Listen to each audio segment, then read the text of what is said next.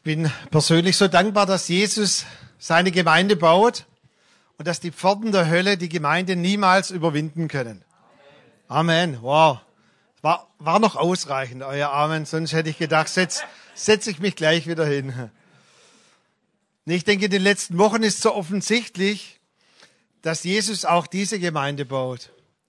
Weil es war so nicht abgesprochen, aber wir waren so geführt und es war wie so ein roter Faden durch die letzten drei Sonntage, dass Gott uns irgendwas mitzuteilen hat. Und ich habe zur Erinnerung für euch nochmal das so mitgebracht. Der rote Faden, glaube ich, in den letzten Sonntagen war, dass er uns irgendwie beibringen möchte, dass wir seine Stimme hören.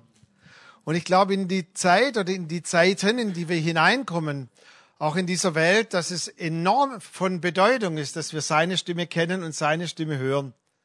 Je komplexer das alles wird, auch in den Endzeiten oder in der Endzeit, desto mehr Stimmen gibt es um uns herum. Und desto mehr an Chaos in den Medien und überall. Und es ist so wichtig, dass wir seine Stimme kennen.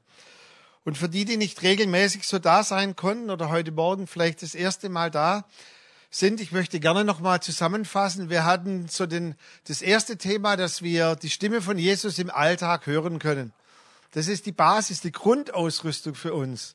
Dass er gesagt hat, dass wir niemals alleine sind und dass wir im Alltag seine Stimme hören.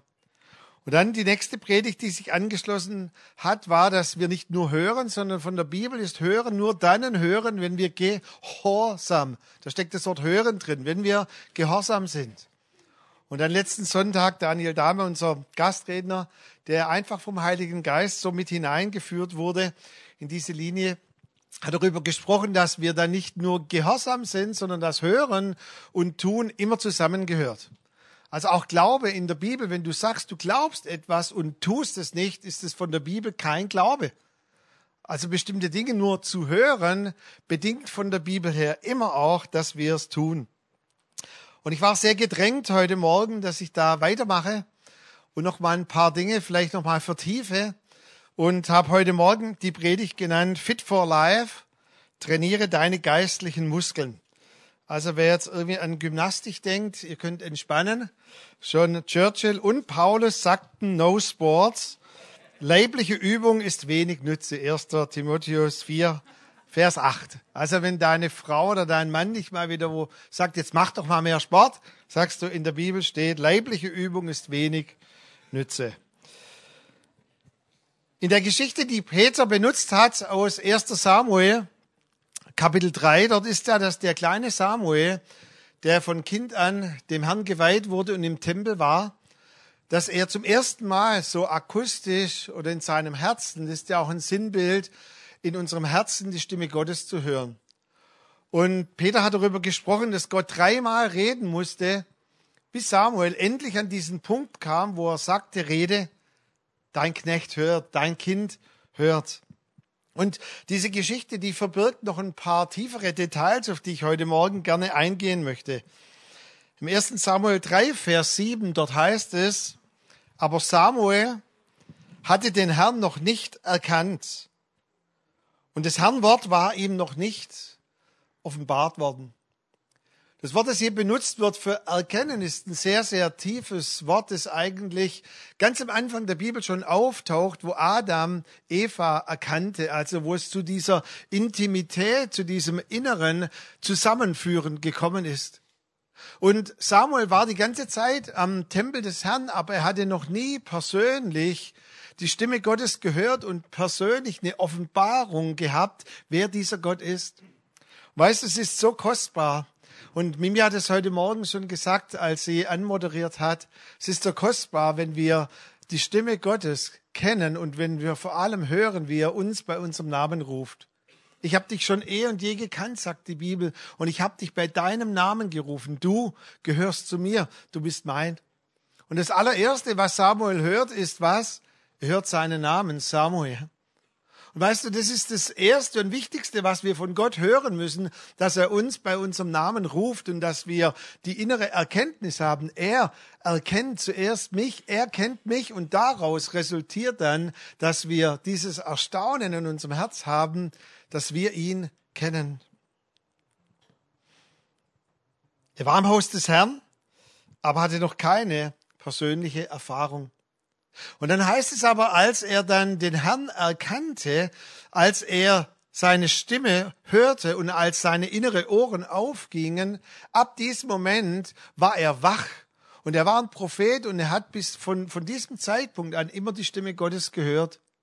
Und ich glaube, dass diesen Moment können wir vielleicht so beschreiben mit der Wiedergeburt, wenn ein Mensch zu neuem Leben kommt, wenn er innerlich aufwacht und innerlich erkennt, da ist ein Gott, der mich kennt und der mich meint.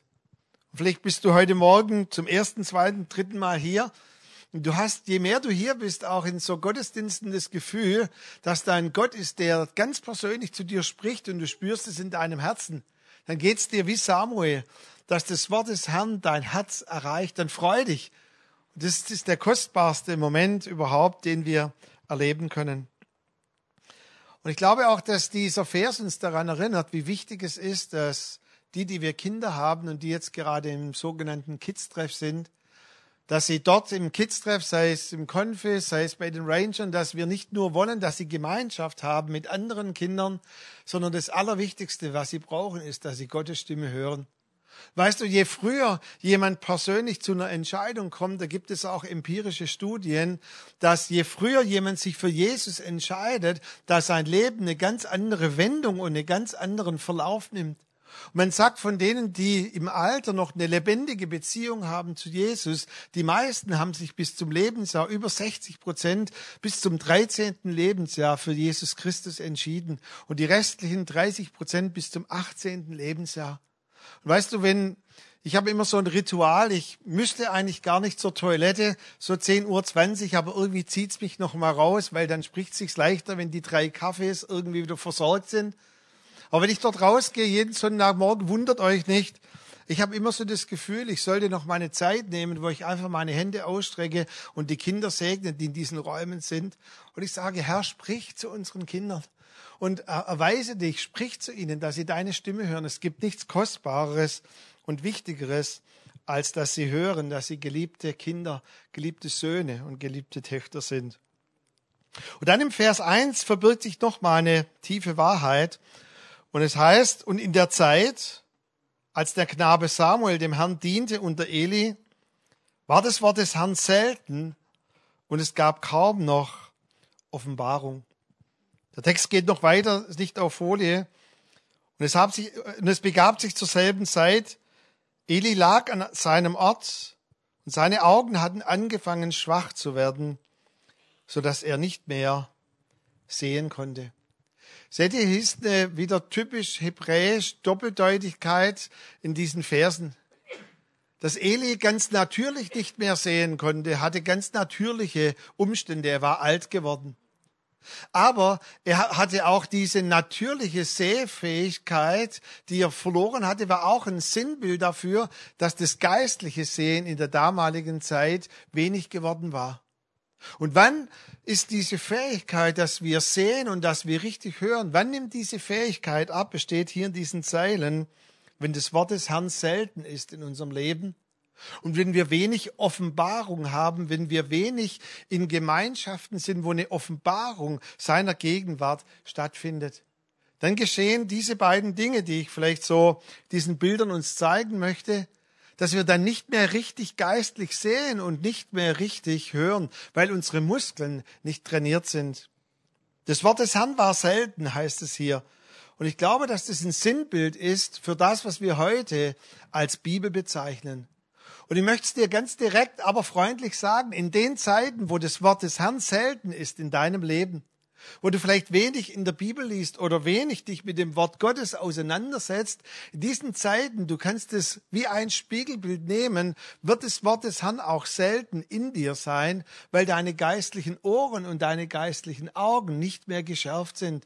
Denn Gott spricht immer durch sein Wort zu uns und wenn er zu uns spricht, sind es immer Worte, die er schon längst gesprochen hat und er holt sie wieder hoch aus dem Fundus, der in uns ist. Es ist eine Wechselbeziehung, sein Wort und hören. Gott, ich möchte so gern dein Wort hören. Dann isst mehr von seinem Wort, dann lies mehr in seinem Wort. Wenn unsere geistlichen Ohren schwach werden oder wir meinen Funkstille, dann ist in der Regel das gar nicht so, dass irgendwie Funkstille ist. Gott spricht die ganze Zeit. aber dein innerer Sender ist nicht mehr scharf eingestellt, Gott zu hören und zu empfinden. Dann heißt es, es gab kaum noch Offenbarung. Sinnbild für die manifeste Gegenwart Gottes. Wenn keine Offenbarung mehr da ist, dann werden unsere geistlichen Ohren werden vernarbt und sie gehen zu und wir hören nicht mehr richtig, was Gott zu uns sagen möchte. Seht ihr, Samuel, er schlief im Heiligtum und es heißt sogar noch im Vers 3 in dieser Geschichte, dass er im Heiligtum dort schlief, wo die Bundeslade war und dass die Lampe, die die Gegenwart Gottes repräsentierte, dass diese Lampe noch flackerte und nicht erloschen war. Aber weißt du, die Lampe auch in Eli und in Samuel flackerte und war schwach geworden. Auch ein Sinnbild für das, was Jesus im Neuen Testament sagt von diesen zehn Brautjungen, von wo fünf kein Öl mehr in ihren Lampen hatten. Und weißt du, es geht um unsere innere Lampe. Ist unsere innere Lampe wach und ist unsere innere Lampe am Brennen auch heute Morgen? Wir hatten so viel an Liedern, so viel an Ausdruck. Gott, setz unsere Herzen wieder in Brand, Herr. Gib uns diese innere Flamme deiner Gegenwart, dass unser Geist wach ist, dass unser Geist dich empfangen kann und unser Geist dich wahrnehmen kann. Auch hier ist eine Wechselbeziehung. Je weniger du die Gegenwart Gottes erlebst, desto weniger wirst du geistlich richtig sehen.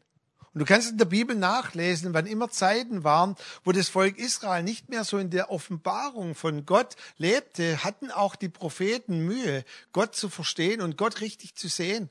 Bei Hesekiel zum Beispiel ist eine ganz lange Zeit, wo das Volk in der geistlichen Dürre war. Ist euch schon mal aufgefallen, dass Gott Hesekiel die ganze Zeit fragt, Hesekiel, was siehst du? So wie in der Schule. Er sagt, Herr, pff, ich sehe einen Topf. Dann sagt er, ja, schau mal richtig hin, du siehst einen Topf, aber das ist nicht, was ich dir sagen möchte. Oder das Feld der Totengebeine. Hesekiel, was siehst du? Ich sehe Knochen. Und Gott sagt, du siehst nicht richtig, Hesekiel. Das Wort des Herrn ist nicht lebendig in dir. Ich sehe keine toten Knochen, sondern ich sehe eine Armee, die aufsteht und sich bereitet und Siege für den Herrn einfährt. Hesekiel, deine geistlichen Ohren und deine geistlichen Augen sind schwach geworden. Und wenn solche Zeiten in unserem Leben sind, dann ist es die Gnade und die Liebe Gottes, dass er uns da nicht so in diesem Dämmerschlaf lässt, sondern Gott hat da nicht einmal gesprochen zu Samuel. Und wir weinen vielleicht in der Geschichte, Gott hätte zu Samuel gesprochen, aber eigentlich spricht er auch zu Eli. Weil es ist ein Sinnbild, Eli, du als der Führer, du als der Leiter, du als der Vorsteher im Haus des Herrn, du darfst doch nicht zulassen, dass deine geistlichen Ohren und Augen schwach werden. Und er spricht eigentlich durch dieses Kind wieder auch zu Eli. Und wann immer diese Zahl drei auftaucht, die wird noch öfters auftauchen heute, dann ist es ein Hinweis auf seine Güte und auf seine Gnade. Gott hätte ja auch einmal reden können, oder? Samuel? Hm, nix. Okay, machen wir es doch zweimal. Der Schwabe, der spart, der sagt vielleicht noch zweimal. Und dann sagt man noch, jetzt sag es dir Gutem, Samuel. Aber wie oft redet er? Dreimal? Und es zeigt uns auch, drei ist immer ein Hinweis auch auf das Wirken der Dreieinigkeit und auch ein Hinweis auf die Liebe und auf die Gnade Gottes. Er redet so lang massiv, bis wir ihn wieder hören. Ich kann mich gut erinnern, so eine Phase in meinem Leben, so nach der Schule, Zivildienstzeit. Möchte nicht sagen, dass ich mich irgendwie bewusst entfernt habe von Gott, aber da war vielleicht so eine Zeit, wo ich nicht mehr ganz so dran war am Herrn und das selber gar nicht so gemerkt habe. Und dann war ich zum dritten Mal, Zahl drei, im Kino, im selben Film, ich habe schon ein paar Mal gesagt, jenseits von Afrika, weil ich dachte, ich sehe aus wie Robert Redford. Und Meryl Streep hat mir damals so imponiert. Und beim dritten Mal im Kino höre ich akustisch, wie Gott zu mir spricht.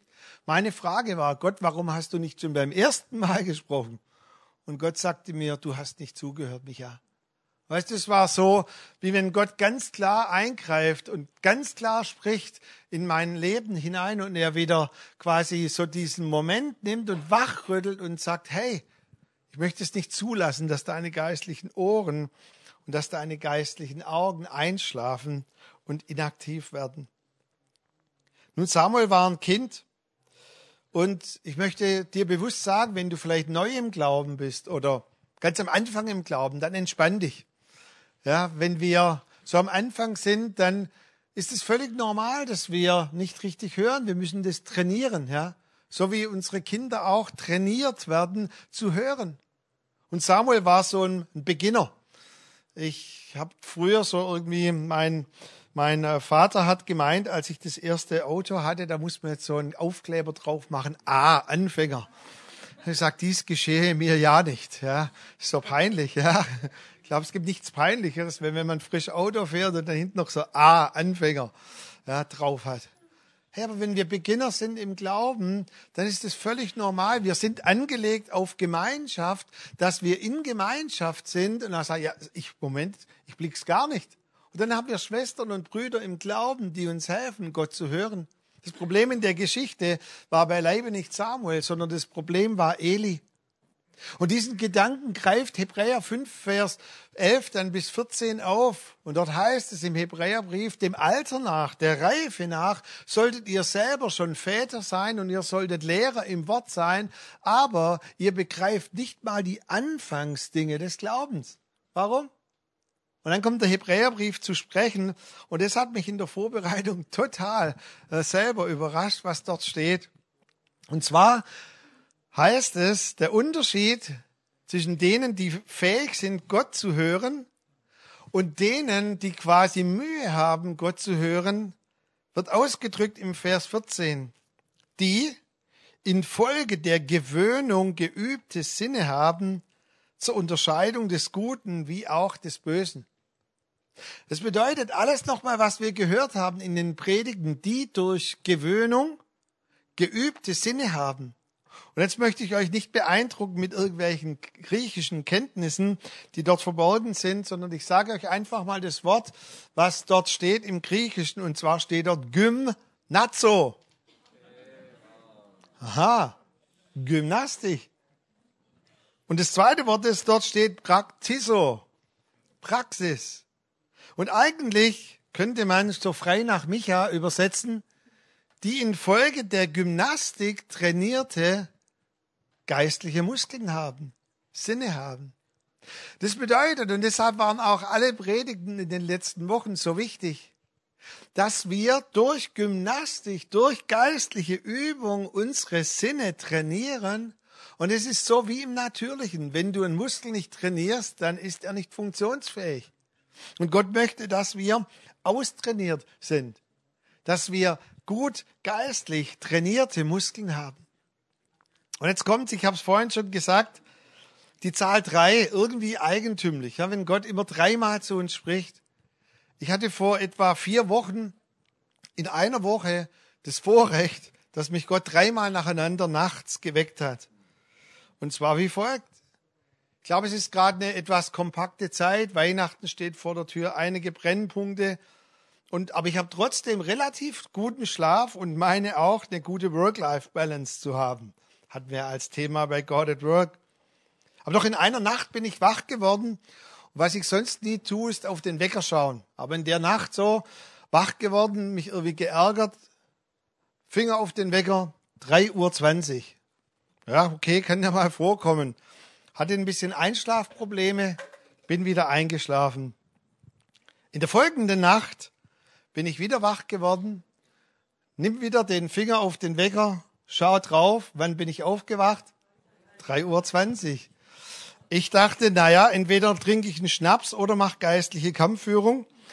Ich habe mich für geistliche Kampfführung entschieden, habe irgendwie gebetet und merkte, aber es gibt gerade nichts irgendwie zu führen im Kampf habe ich mich wieder hingelegt und jetzt kommt, in der folgenden Nacht habe ich geschlafen. Dann dachte ich schon, der Spuk hat ein Ende. Aber dann in der vierten Nacht bin ich wieder wach geworden. Ich wieder Finger auf den Wecker, schau, 3.20 Uhr. Jetzt war ich hellwach, glaubt mir. Ich dachte, entweder geht's mir wie dem, dem Film Eben Allmächtig, ich muss eine Arche bauen. Hab geschaut, ob mein Bart wächst schon. Oder ich habe gesagt, Gott möchte mir irgendwas sagen. Das, das ist doch nicht normal, oder? Und dann kam es mir, Epheser 3, Vers 20. habe ich gelesen. Gott aber kann unendlich viel mehr tun, als wir jemals von ihm erbitten oder uns auch nur ausdenken können. So mächtig ist die Kraft, mit der er in uns wirkt. Und ich sagte Halleluja zuerst. Und dann habe ich gesagt, was soll ich jetzt damit tun? Und ich hatte den Eindruck, wie wenn Gott zwei Dinge zu mir sagt, und ich glaube, dass es auch ein Sinnbild ist, vielleicht für einige heute Morgen. Mich hat zum ersten, tue du deinen Job und ich tu meinen. Dein Job ist, mich mehr zu suchen. Wenn deine Anforderung zunimmt, ist dein Job, mich mehr zu suchen. Und wenn du es tagsüber nicht schaffst, dann musst du es nachts machen und nachsitzen. Hm. Okay. Und warum muss ich dich mehr suchen? Weil in dem Vers steht, sagte Gott zu mir, ich kann mehr tun, als du jemals von mir erbitten oder die in deiner Birne ausdenken kannst. Dein Job ist es zu bitten und zu denken. Mein Job ist es, dass ich mehr tue. Aber du musst bitten und du musst denken, du musst beten in der Perspektive, wie es gebührt zu beten, in der Perspektive, dass Gott tun kann. Wow. Und dann habe ich gesagt, Herr, darf ich die nächsten Tage dann wieder schlafen? Und ich spürte so, das ist da so ein Empfinden innerlich, wie wenn Gott sagte, wenn du bereit bist, deine geistlichen Muskeln zu trainieren, dann darfst du wieder schlafen. Weißt du, und geistliche Kampfführung war der völlig falsche Ansatz. Schnaps auch. Sondern der Ansatz war, dass Gott mir ganz liebevoll sagte, Micha, wenn deine geistlichen Anforderungen steigen, müssen deine geistlichen Muskeln sich mitentwickeln. Und es war wie auch eine Korrektur mancher Dinge, so im Alltag, fit for life. Ich habe es versucht, ich habe das Rezept Gottes genommen. Und ich kann euch wirklich sagen, ab dem Moment hat sich bei mir auch dramatisch etwas verändert, dass ich wirklich angefangen habe, das zu tun, was mein Job ist, zu beten, vor Gott zu stehen, zu denken, wie er denkt und dann zu erwarten, dass er seine Dinge tut. Und ich hatte dann so ein kleines Problem im ganz privaten Bereich, das gar nichts mit Gemeinde oder so zu tun hat. Und zwar, wir haben zwei Drucker, die bei uns zu Hause im WLAN drin hängen. Und irgendwie, die, die drucken die ganze Zeit nicht und ganz komisch. Einmal gehen sie, einmal nicht. Und dann habe ich mich so geärgert, habe schon mal einen ganzen halben Tag, habe dann Michael Schlagmüller angerufen, habe bei HP an der Hotline angerufen. Da war ein ganz freundlicher Inder, den ich aber nicht versteht, verstanden habe. Und dann plötzlich mussten alle wieder etwas drucken und bevor ich dann wieder in Indien anrufe und er mir sagt, was musst du tun und ich nichts verstehe, habe ich gesagt, Gott, jetzt machen wir mal die Probe hier. Du hast gesagt, wenn ich meinen Job tue, tust du deinen. Und ich bin gelaufen und habe gesagt, so, ich habe meinen Job getan, Herr, jetzt rede mal. Und es war wirklich so, ich laufe morgens mit dem Hund und ich höre, wie Gott sagt, Amazon. Ich sage, klar, Amazon ist immer schuld. Und ich laufe weiter, nochmal Amazon. Und in dem Moment kommt's mir, Amazon Stick. Und ich bin heimgegangen und habe meiner Frau gesagt, uns, sie war in der Arbeit eine SMS geschrieben, hey, unsere Drucker gehen wieder. Wie, was, wo, warum? Sag, schwer zu erklären, Gott hat zu mir gesprochen. Ja, was hat er gesagt? Amazon. Weißt du, was ich herausgefunden habe? Immer wenn der Fernseher an ist und der Amazon-Stick dann aus dem Schlafmodus herausgeht, krallt er sich genau die IP-Adresse, die unser HP-Drucker benötigt, genau die 206 am Schluss. Und ich wäre da nie drauf gekommen. Und Gott sagt, hey, hast du es jetzt kapiert? Wenn du deinen Job tust, dann tu ich meinen, Micha. Okay, verstanden. Seitdem bin ich nicht mehr nachts um 3.20 Uhr aufgewacht. Aber darf ich dich sehr ermutigen, dass das, was Gott zu mir gesagt hat, dass wir unsere geistlichen Muskeln trainieren dürfen durch Gymnastik, dass wir das auch tun. Und ich möchte die restlichen Minuten, die ich noch habe in der Predigt, nehmen, um vielleicht so ein Breitbandantibiotikum uns nochmal mitzugeben. Wie kann ich denn meine geistlichen Muskeln trainieren? Und ich glaube, dass für jeden es vielleicht auch unterschiedlich ist, aber ich glaube, dass ich uns drei Punkte nochmal mitgeben darf, wie so unser Rezept, unsere Verordnung von Gott aussieht. Das erste, was ich dir nochmal mitgeben möchte, halte den Sabbat ein. Die Bibel sagt sehr deutlich in Markus 2, Vers 27, dass der Sabbat für den Menschen gemacht ist und nicht umgekehrt. Der Sabbat, was wir heute als Sonntag feiern, ist gemacht für dich als ein Ruheort mitten in deinem stressigen Alltag, damit dort du wieder deine geistlichen Muskeln trainiert bekommst. Weißt du, was mich manches Mal auch ein bisschen irritiert oder auch ärgert, kannst du es raussuchen, wenn manchmal Leute mir sagen, hey, es war gerade so viel los in unserem Leben, man hat mich etwas weniger gesehen hier im Gottesdienst. Dann bist du schon dem Teufel auf den Leim gegangen. Weil wenn viel in deinem Leben los ist, brauchst du umso mehr diesen Ankerpunkt in deinem Leben, dass du in den Sabbat hinein, in den Gottesdienst gehst. Wisst ihr, wir, wir, wir lieben doch diesen Vers. Es ist doch eine Ruhe vorhanden für das Volk Gottes. Es gibt sieben Worte für Ruhe in der Bibel. Weißt du, welches Wort hier benutzt wird? Es ist noch Sabbatos vorhanden für das Volk Gottes. Es ist eine Sabbatruhe, die wir nur bekommen, wenn wir den Sabbat heiligen. Und ich glaube, wir können nicht dauerhaft gegen dieses Prinzip verstoßen in unserem Leben. Ich glaube, dass Gott es ganz bewusst eingeführt hat für uns. Er hat es geschaffen für uns. Und weißt du auch, was eigentlich von der Bibel her richtig ist? Wir sind geschaffen in den Sabbat hinein. Gott hat sechs Tage gearbeitet und dann den Menschen erschaffen. Und das Erste, was der Mensch genossen hat, war was? Die Ruhe. Und jetzt kommt's. Du musst wahrscheinlich nach der Predigt dir einen neuen Kalender kaufen oder dein Kalenderprogramm erneuern oder wegwerfen. Weil wann beginnt deine Woche? Montag bei den meisten Programmen. Guck mal in dein Programm im Outlook rein oder wo auch immer du deine Termine pflegst. Die Woche beginnt Montag und da liegt der Hund begraben. Weil von der jüdischen und christlichen Tradition beginnt die Woche wann? Sonntag, Samstagabend oder Sonntag. Mittwoch. Warum heißt es Mittwoch, liebe Freunde? Sonntag, Montag, Dienstag sind drei. Dann kommt Mittwoch, Donnerstag, Freitag, Samstag sind drei. So die, die es mathematisch lieben. Du kannst Kalender, danke, Shirley. Es ist mir völlig egal, ob ihr die Kalender bei der Shirley kauft oder nicht. Ich verdiene da nichts dran. Aber weißt du, weißt du, das ist nochmal der Punkt. Unsere Einstellung, da ist ein Gedankenfehler dahinter. Wenn wir meinen, Montag und dann der Sonntag ist quasi der Tag, wo wir endlich, aber wenn wir eigentlich aus der Ruhe Gottes heraus, es ist heute, ist eine Ruhe vorhanden für das Volk Gottes. Gott hat diesen Tag für mich erschaffen und heute beginnt meine Woche aus der, und das Wort ist gleichbedeutend mit aus der Souveränität Gottes heraus. Wow. Warum? Weil jetzt meine geistlichen Ohren und meine geistlichen Augen aber sowas von justiert werden und ich kann hineingehen in diese Woche. Und dann, ich hatte nie gedacht, dass ich den nächsten Punkt mal zitieren werde, weil da auch ein Lied dahinter steckt.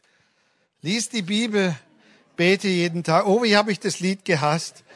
Und in meiner Großfamilie, das erste, was man singen musste, wenn man zu den lieben Onkels und Tanten kommt, guck mal, der Micha, fünf Jahre alt, was kann er schon singen? Lies deine Bibel, bet jeden Tag, dass du, was für sie sagen willst. Anton Schulte. Mehr möchte ich nicht dazu sagen, aber, ähm, aber weißt du, dass darin eine ganz, ganz tiefe geistliche Wahrheit verborgen liegt? Wenn du wachsen willst, lies deine Bibel, bete jeden Tag. Und ich glaube, dass nochmal der Zusammenhang so, e, so extrem ist zwischen dem, ob ich wirklich täglich das Wort Gottes esse.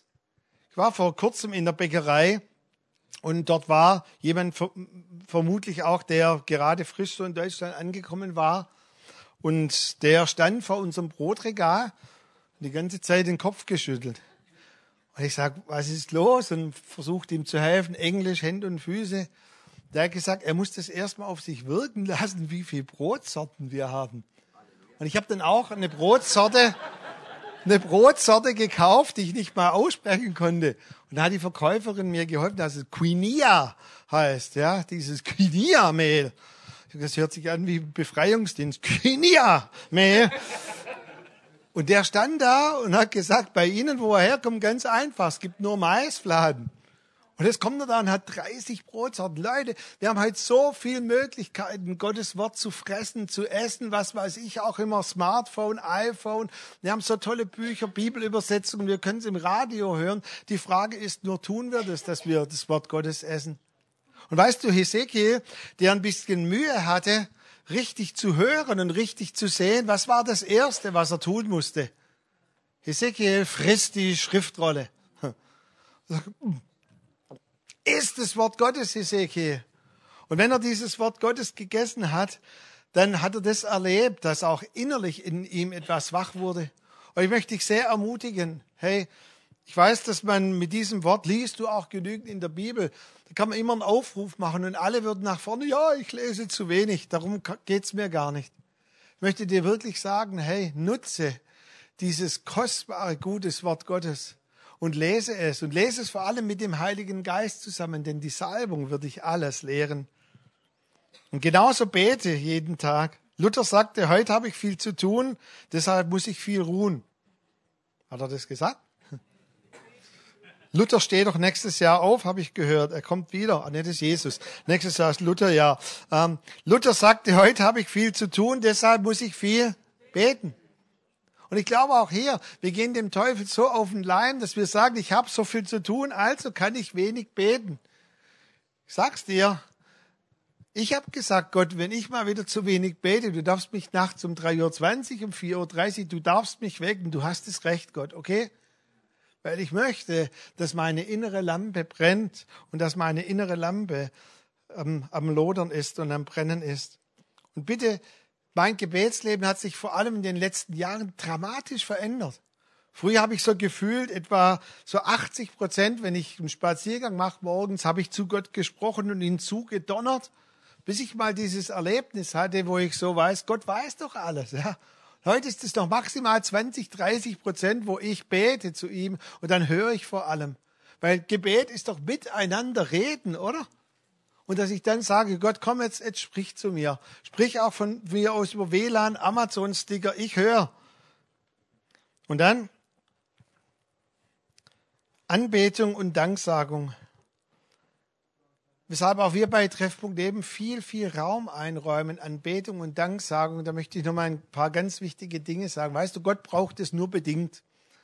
Gott liebt unsere Anbetung, aber Gott ist total cool, auch wenn wir ihn nicht anbeten.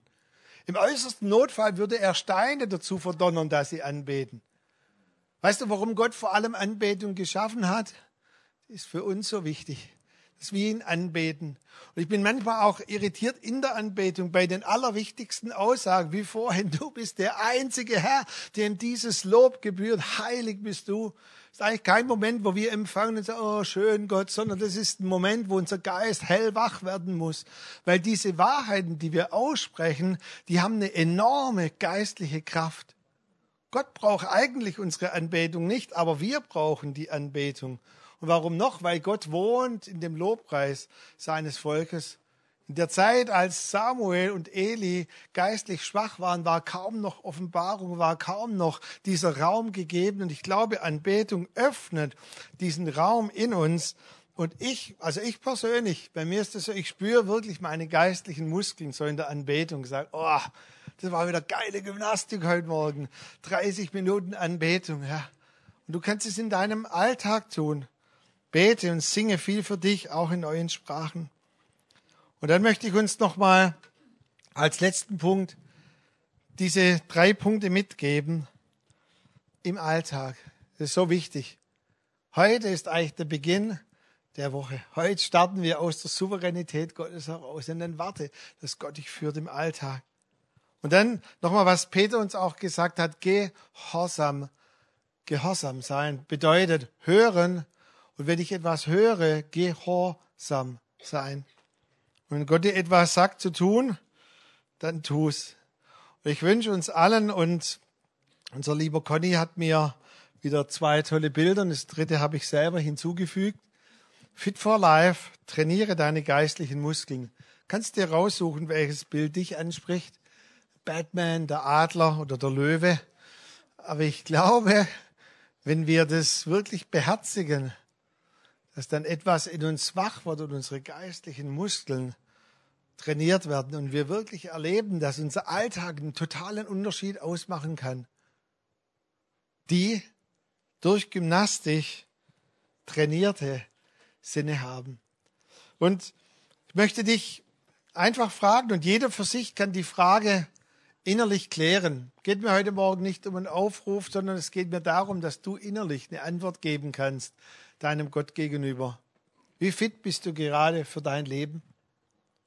Guck mal deinen Lebenskontext, sei es bei dir persönlich, Familie, Beziehungen, Arbeitsplatz, Schule, Uni. Wie viel Anforderungen hast du? Bist du dazu fit genug? Sind deine geistlichen Muskeln austrainiert? Wenn du das Gefühl hast, dass du irgendwie so in der Zeit lebst wie Eli und Samuel, dass das Wort des Herrn selten war oder die Offenbarung des Herrn selten ist, dann denk doch mal nach. Vielleicht könnte es daran liegen, so das Rezept Gottes, dass du selber durch die geübten Sinne mit dazu beigetragen hast.